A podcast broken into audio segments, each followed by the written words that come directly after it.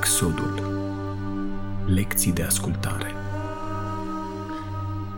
Dacă este cumva cineva care urmărește parcursul nostru prin Exod, vă amintesc că data trecută ne-am oprit asupra momentului în care evreii, poporul lui Dumnezeu, au trecut Marea Roșie și am văzut că Dumnezeu și-a întins mâna, am pomenit atunci, și a fost mâna puternică a lui Dumnezeu, s-a văzut mâna dreaptă a lui Dumnezeu și mâna cea bună a lui Dumnezeu atunci când Dumnezeu i-a scos din Egipt.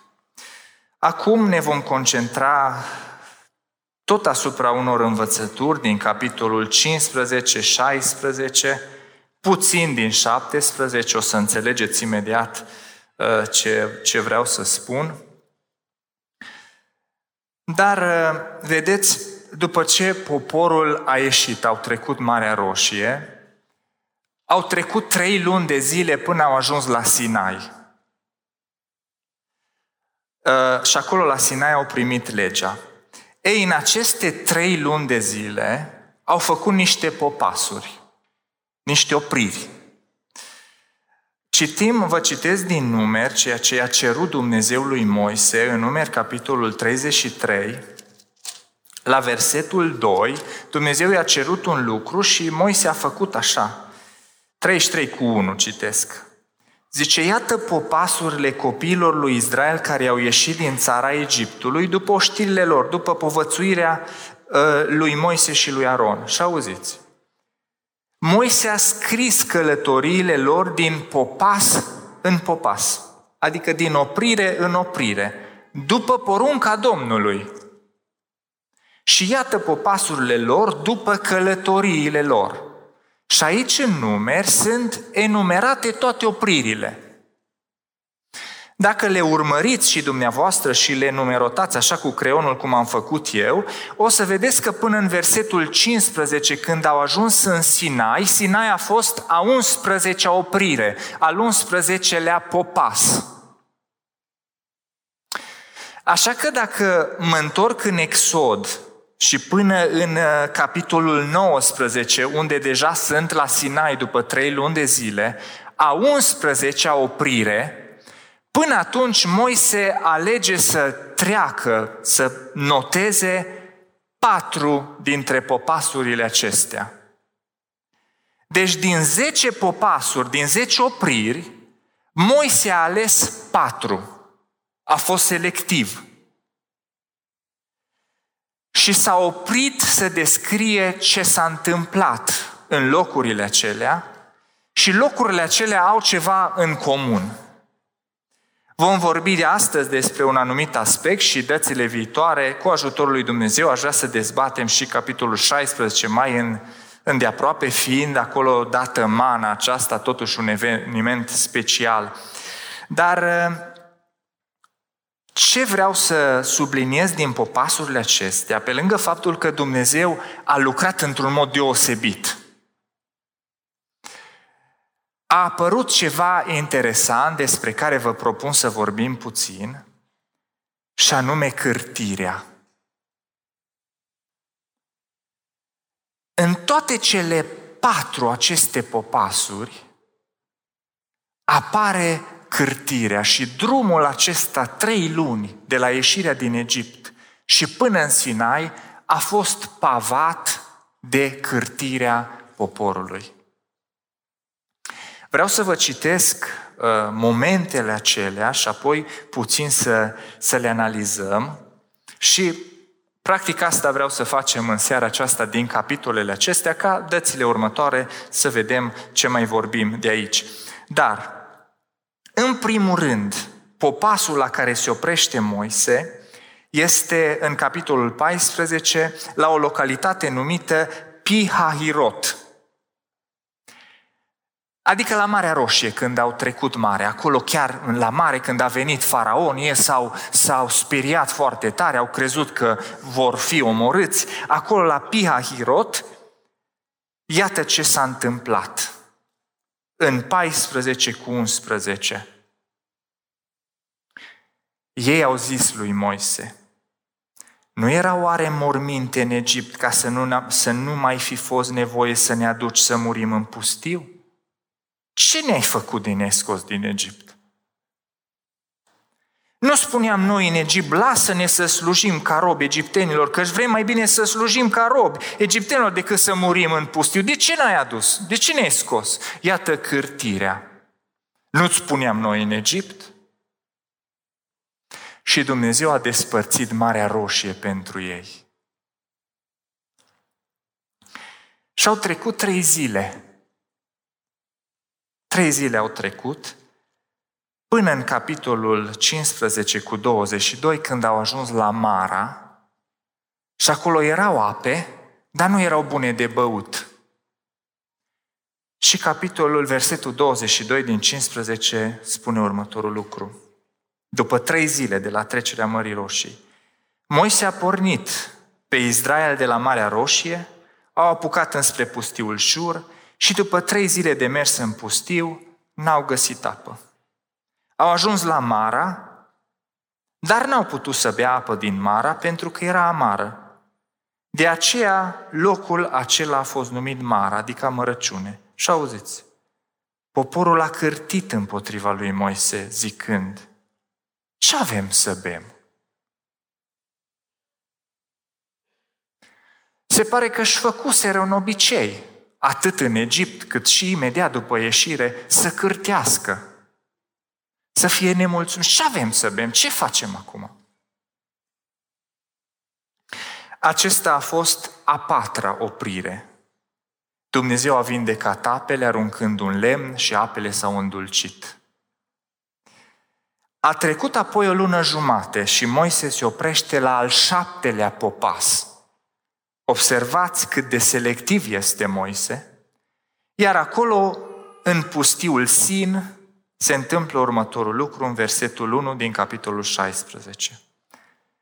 Toată adunarea copiilor lui Israel a plecat din Elim și au ajuns în pustiul Sin.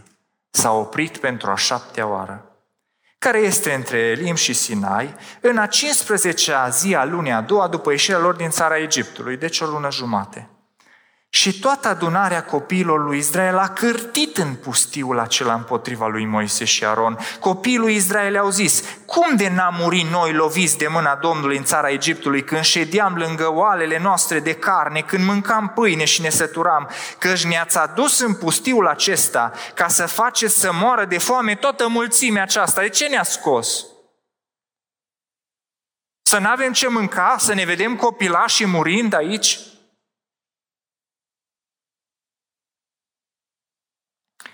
Și Dumnezeu a făcut să cadă pâine din cer și au venit stoluri de prepelițe și au fost hrăniți.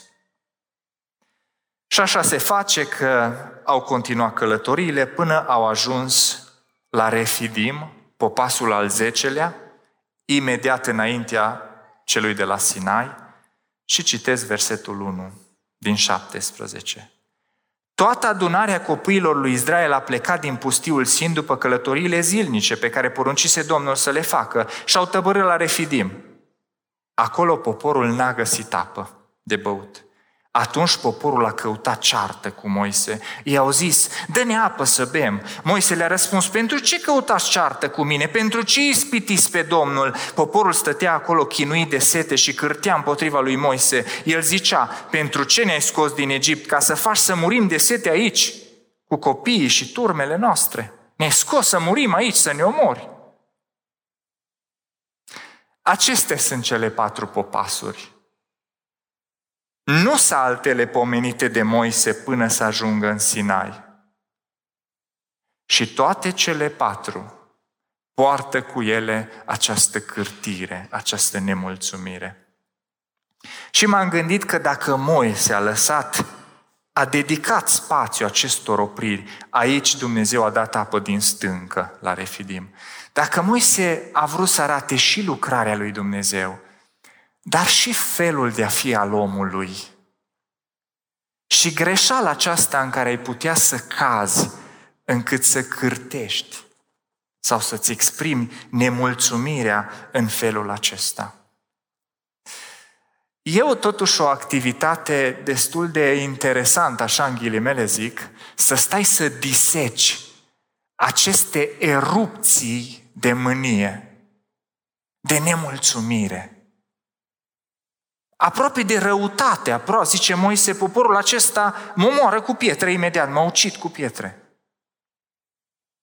E interesant să vezi natura omului în situații de criză, așa cum spuneam la început, atunci când îi se pare că Dumnezeu nu-i.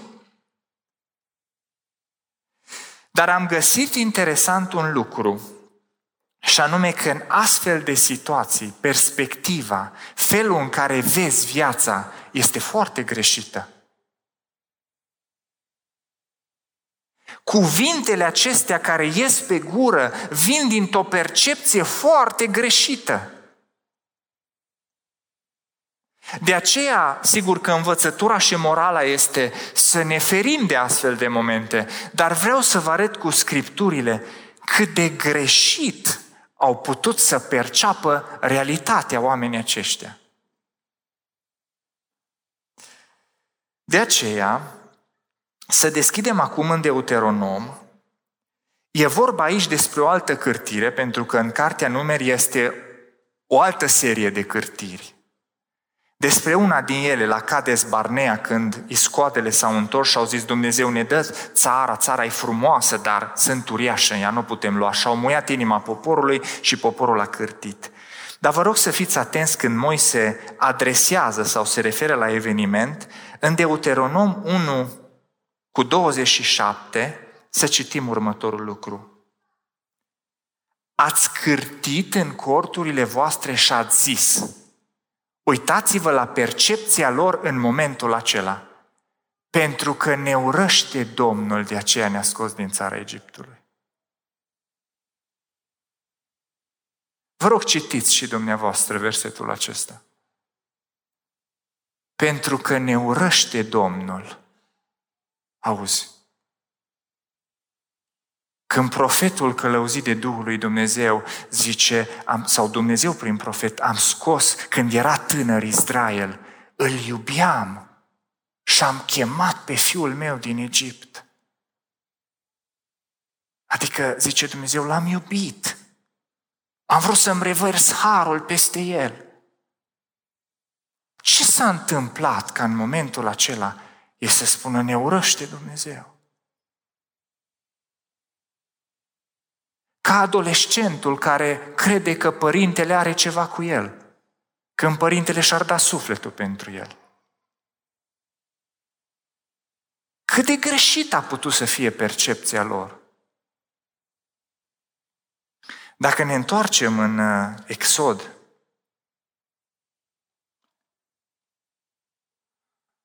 Citesc de aici din 17 uh, cu 7, un verset pe care l-am mai citit eu. Dar uitați-vă ce spun aici când au cârtit la Refidim, 17 cu 7. A numit locul acela Masa și Meriba, ispită și ceartă, căci copiii lui Israel se certaseră și ispitiseră pe Domnul zicând, și vă rog, uitați-vă aici, este oare Domnul în mijlocul nostru sau nu este? După ce au văzut toate urgiile din Egipt, au trecut Marea Roșie și stăteau la masă și mâncau mana căzută din cer. Și dacă ieșea în fața cortului, în caz că era pe înserate, stâlpul de nor începea să se prefacă în foc. Și se întorcea spre nevastă sa și zicea, este Dumnezeu cu noi sau nu este? Te cutremuri. Cât de greșită și întunecată poate să fie perspectiva aceasta. Ce momente întunecate acestea ale cârtirii. Și aș putea să vă mai citesc dintre ele. Dar mă opresc aici. Poporul a ajuns să zică, ne urăște Moise. Dacă ați fost atenți, de ce ne-ai scos din Egipt? Ca să murim aici, tu, tu ai un plan să ne omori. Poporul a zis, era mai bine în Egipt. Vă amintiți voi de carnea și pâinea ce o mâncam? Vă amintiți voi de castraveți și de oalele pline ce le aveam? Nu mai era problemă că își vedeau copii aruncați în Nil. Nu mai era problemă că munceau de dimineața și până seara și mureau acolo muncind. Nu mai citesc acele versete, dar uh, cred că ne-am convins și v-am convins că în momentele acelea de cârtire, perspectiva este foarte greșită. Sunt momente de greșeală.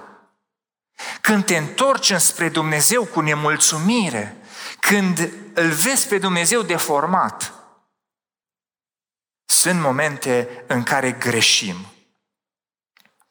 Și acum, totuși, probabil că vă întrebați ca și dumneavoastră, ca și mine, vă întrebați și dumneavoastră, ce a dus la acele momente? Și până la urmă, ce îl face pe om să alunece atât de adânc în felul în care percepe lucrurile din jur și lucrarea lui Dumnezeu și a celorlalți? Ei, în cazul acesta de aici, unul dintre motive a fost frica. Vedeți dumneavoastră, frica poate să scoată din noi lucruri foarte urâte. Când lăsăm frica să ne cuprindă, să știți că în fiecare dintre aceste situații au fost momente grele și valide, n-au fost inventate. Praful care se ridica în depărtare când s-a uitat Israel era praful carelor lui Faraon. N-a fost o închipuire și venea furios. Când n-au avut ce să bea, era o nebunie să mergi atâta om în pustiu și să nu știi mâine ai apă sau n-ai apă. Era o nebunie, erau chinuiți de sete, spune Scriptura. Și când au, s-au uitat la copilașii lor, au spus murim de foame, pentru că n-aveau ce mânca.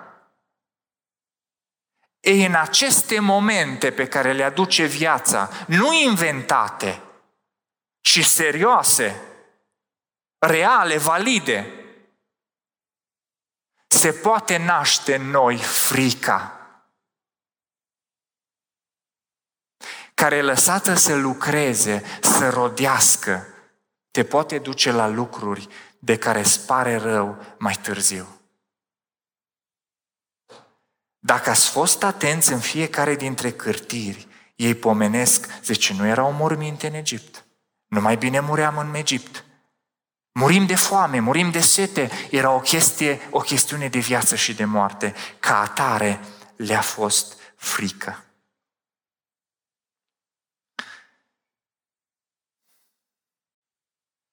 Vă amintiți de împăratul Saul când era în război cu filistenii? Poporul de frică s-a împrăștiat. Se ascundeau prin peșteri și împăratul îl aștepta pe Samuel. Șapte zile și Samuel nicăieri. Și poporul pleca, se împrăștea, fugeau, dezertau, n-aveau arme. Așa că împăratul zice, am văzut că nu vii, i-a spus lui Samuel. Și am adus eu jertfa, să ne rugăm Domnului. I-a cuprins frica. El n-avea dreptul ca împărat. Și zice Samuel, știi ceva? Ai lucrat ca un nebun. Dumnezeu ar fi întărit împărăția în mâinile tale. Sub imperiul cui a acționat atunci Saul? Sub imperiul fricii. De frică. Să aducem jerfa că poporul se împrăștie, fuge. Și a făcut o nebunie, un lucru care l-a supărat pe Dumnezeu. Mai pomenesc și pe Petru, două exemple care de altfel le cunoașteți foarte bine. Cum de a ajuns apostolul Petru, care îl iubea pe Domnul Isus? Să se jure și să se blesteme că el nu-l cunoaște. De trei ore înainte să cânte cocoșul. I-a fost frică în seara aceea în curtea marelui preot și de frică a scos pe gură lucruri după care a plâns cu amar. Pentru că această frică i-a cuprins inima. Și în momentele de frică a acționat, a vorbit cum nu trebuia să o facă. Observați că în Scripturi, și mai sunt exemple, în Scripturi, omul face lucruri nesăbuite. Omul își întunecă privirea în momentul în care îl cuprinde frica, indiferent ce fel de frică.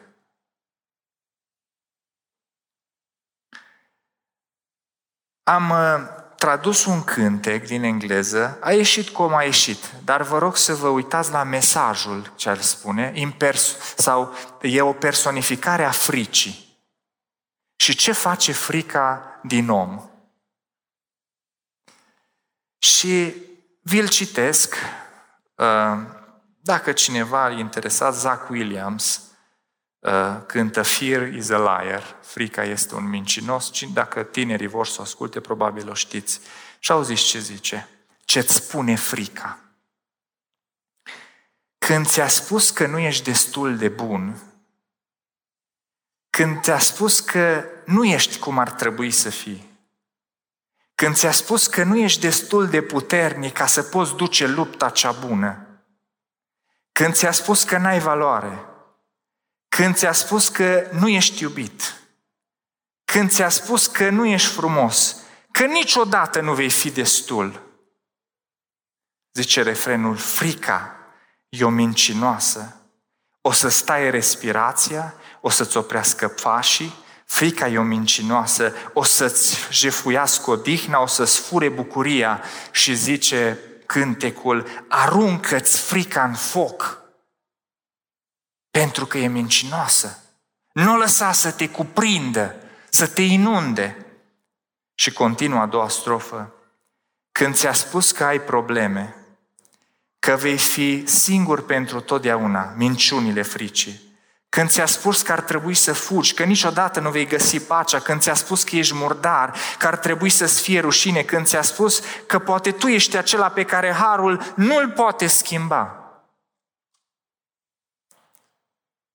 Frica e o mincinoasă, zice cântecul. Lasă focul tău, se încheie cu o rugăciune, lasă focul tău să ardă toate fricile mele.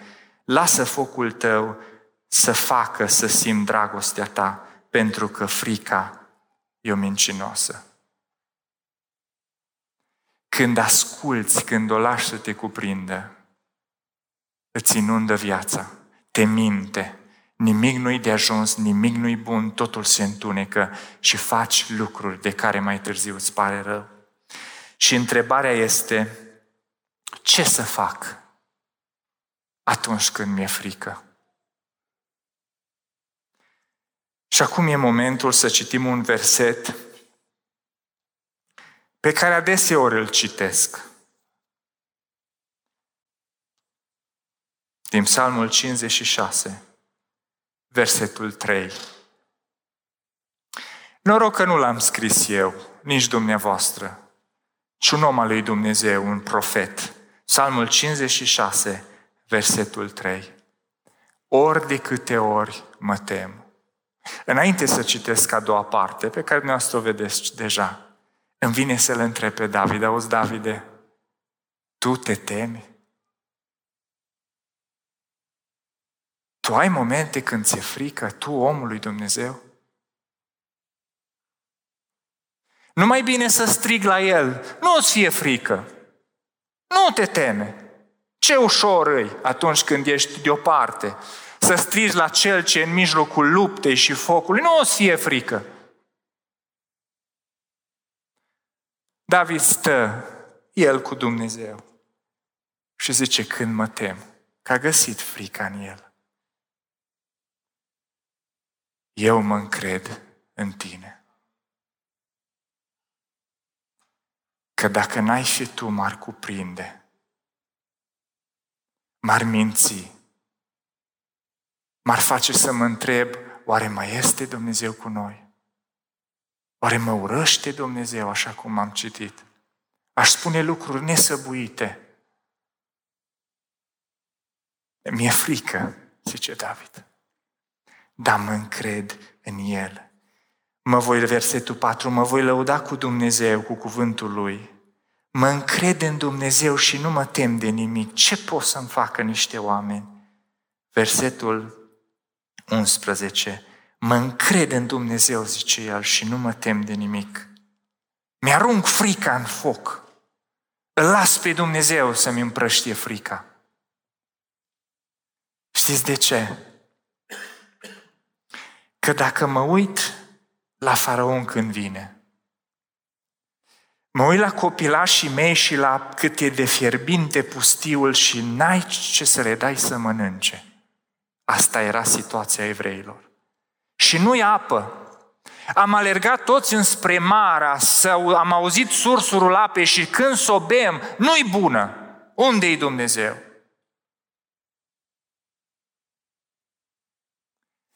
Atunci când au stat lângă mare, fără să fie soluții, Dumnezeu a despicat marea. Atunci când au stat lângă apă plângând că nu-i bună de băut la Mara, Dumnezeu a vindecat apa.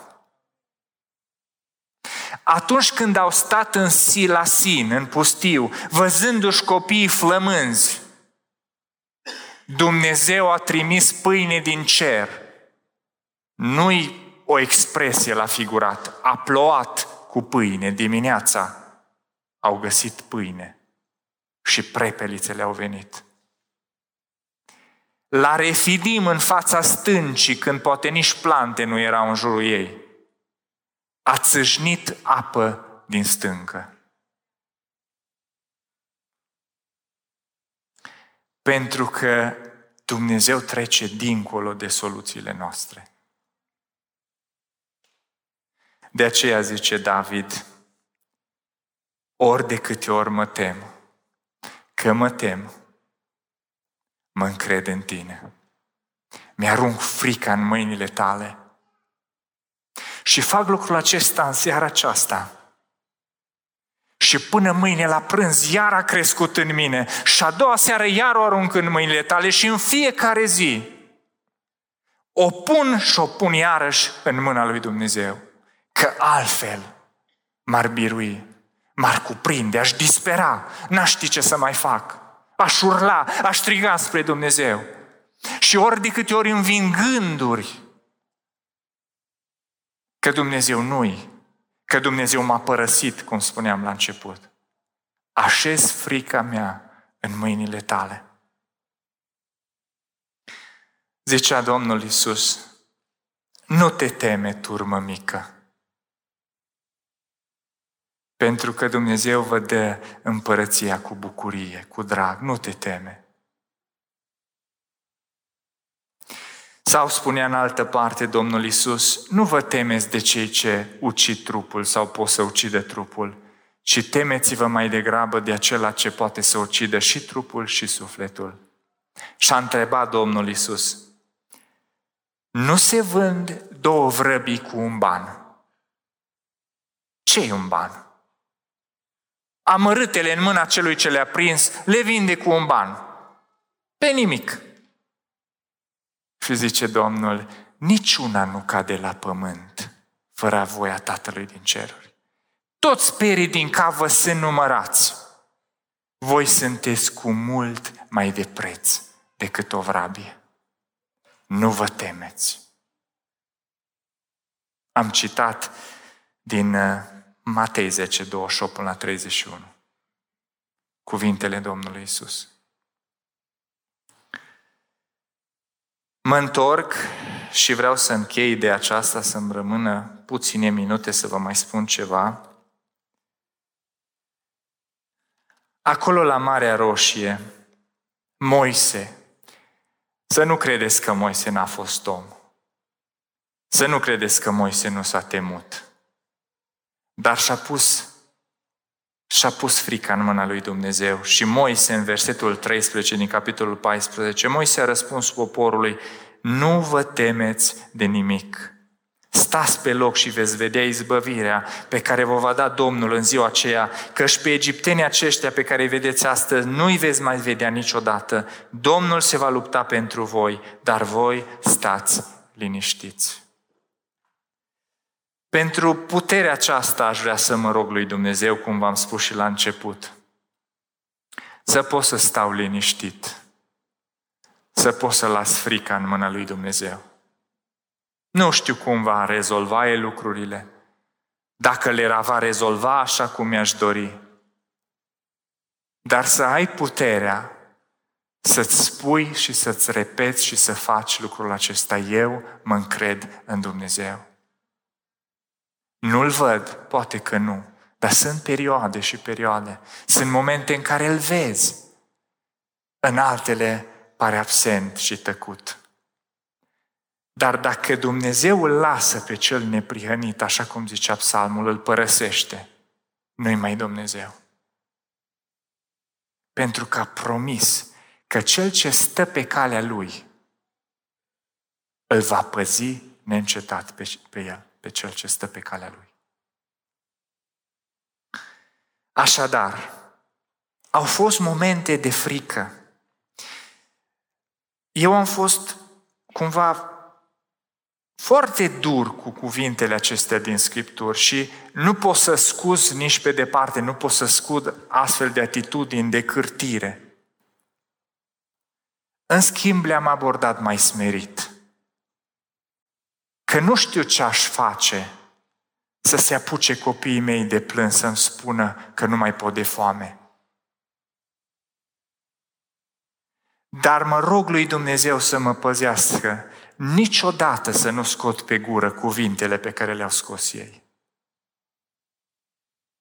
Știți ce s-a întâmplat? Și acum nu mai am timp să construiesc cu Scriptura, să vă citesc, dar vă povestesc. Până la urmă, ce-i cârtirea?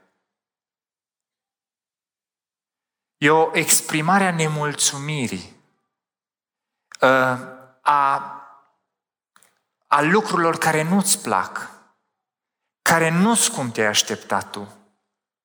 Dar spune și dexul limbii române, și asta e o subliniere importantă și se vede în Scripturi, în lipsa celui despre care sau cu privire la care ești nemulțumit.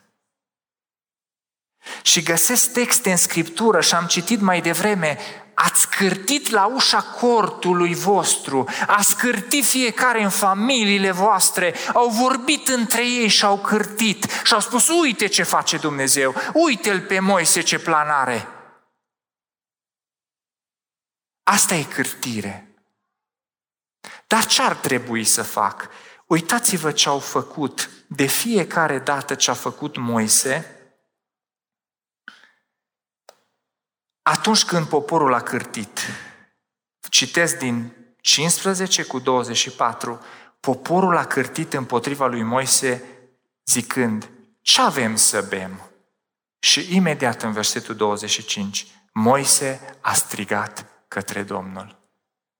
Oare observați diferența fundamentală? Ei vorbeau între ei, Moise, când a auzit cârtirea, nu s-a dus la Aron să-i spună, uite mai Aron ce ne face Dumnezeu. A strigat către Domnul și acesta pare a fi un șablon în versetul uh, 3 din 17 după ce cârtirea întrei, în versetul 4 zice, Moise a strigat către Domnul și a zis, ce fac, Doamne, cu poporul acesta? Ce să fac atunci când vine frica? Atunci când mi se pare că Dumnezeu nu lucrează cum ar trebui să lucreze, cum aș vrea eu să lucreze, când aș vrea eu să lucreze. Spune asta lui Dumnezeu. Nu cârti. A, Dumnezeu m-a uitat. Lui Dumnezeu nu-i pasă. A, și frații ăștia, nici unul nu, nici, nici pe unul nu-l interesează. Du-te și spune lui Dumnezeu. Doamne, uite ce simt. Doamne, uite ce cred, că nu-mi răspunzi de atâta timp. Vedem pe paginile Scripturii lucrul acesta și curajul acesta al oamenilor lui Dumnezeu. Vă citez repede din numeri. Uitați-vă ce îi spune Moise lui Dumnezeu când a văzut cârtirea poporului într-o ocazie. Zice 11 cu 11, pentru ce măhnești tu pe robul Moise întristat? Pentru ce măhnești tu pe robul tău? Și pentru ce n-am căpătat eu trecere înaintea ta? Îi spune Moise lui Dumnezeu, de ai pus peste mine sarcina acestui popor întreg. Oare eu l-am mislit pe poporul acesta? Oare eu l-am născut ca să-mi zici poartă la sânul tău cum poartă doi ca pe copil, până în țara pe care ai jurat că o dai părinților lor și lor? De unde să iau carne ca să dau la tot poporul acesta? Căci ei plâng la mine zicând, dă-ne carne să mâncăm. Eu singur nu pot să port pe tot poporul acesta, este prea greu pentru mine. Dacă te porți așa cu mine, mai bine omoară-mă. Nu i-a spus lui Aron, uite-l pe Dumnezeu cum se poartă cu noi. Dar nu ne-a spus el că ne însoțește, n-așa am ieșit, nu așa ne-au fost planurile. S-a dus și s-a rugat lui Dumnezeu. De ce m-ai lăsat aici, Doamne? Și a plâns și plângi înaintea lui Dumnezeu. Varsă-ți sufletul și inima înaintea lui Dumnezeu. Nu înțeleg, Doamne, de ce ai îngăduit? Ce plan ai cu mine? Rămâi acolo lângă Dumnezeu. Mi-e frică, Doamne. Pot să spun că nu mi-e frică dacă mi-e frică? Pot să spun că nu sunt îngrijorat dacă mă simt îngrijorat? Spune-i lui Dumnezeu. Pentru că e cârtire să-L scos pe Dumnezeu din ecuație să vorbești rău despre Dumnezeu, să fii nemulțumit cu privire la Dumnezeu. Mai bine roagă-te lui Dumnezeu. Care e învățătura de aici? Am fușerit așa un pic mai pe final, dar eu cred că putem să rămânem cu lucruri valoroase din cuvântul lui Dumnezeu. Când mi-e frică, trebuie să vin cu frica înainte lui Dumnezeu nu să o duc în altă parte, nu să o vorbesc altora, nu să spun și să mă las întunecat, ci să vin să mă rog lui Dumnezeu și să zic, Doamne, ăsta să mi-e frică. Nu înțeleg. Mă încearcă o nemulțumire. Nu știu de ce ai lucrat așa. Stai cu Dumnezeu și Dumnezeu va lucra și va transforma viețile noastre. Dumnezeu să mă ajute pe mine și Dumnezeu să vă ajute și pe dumneavoastră. Amin.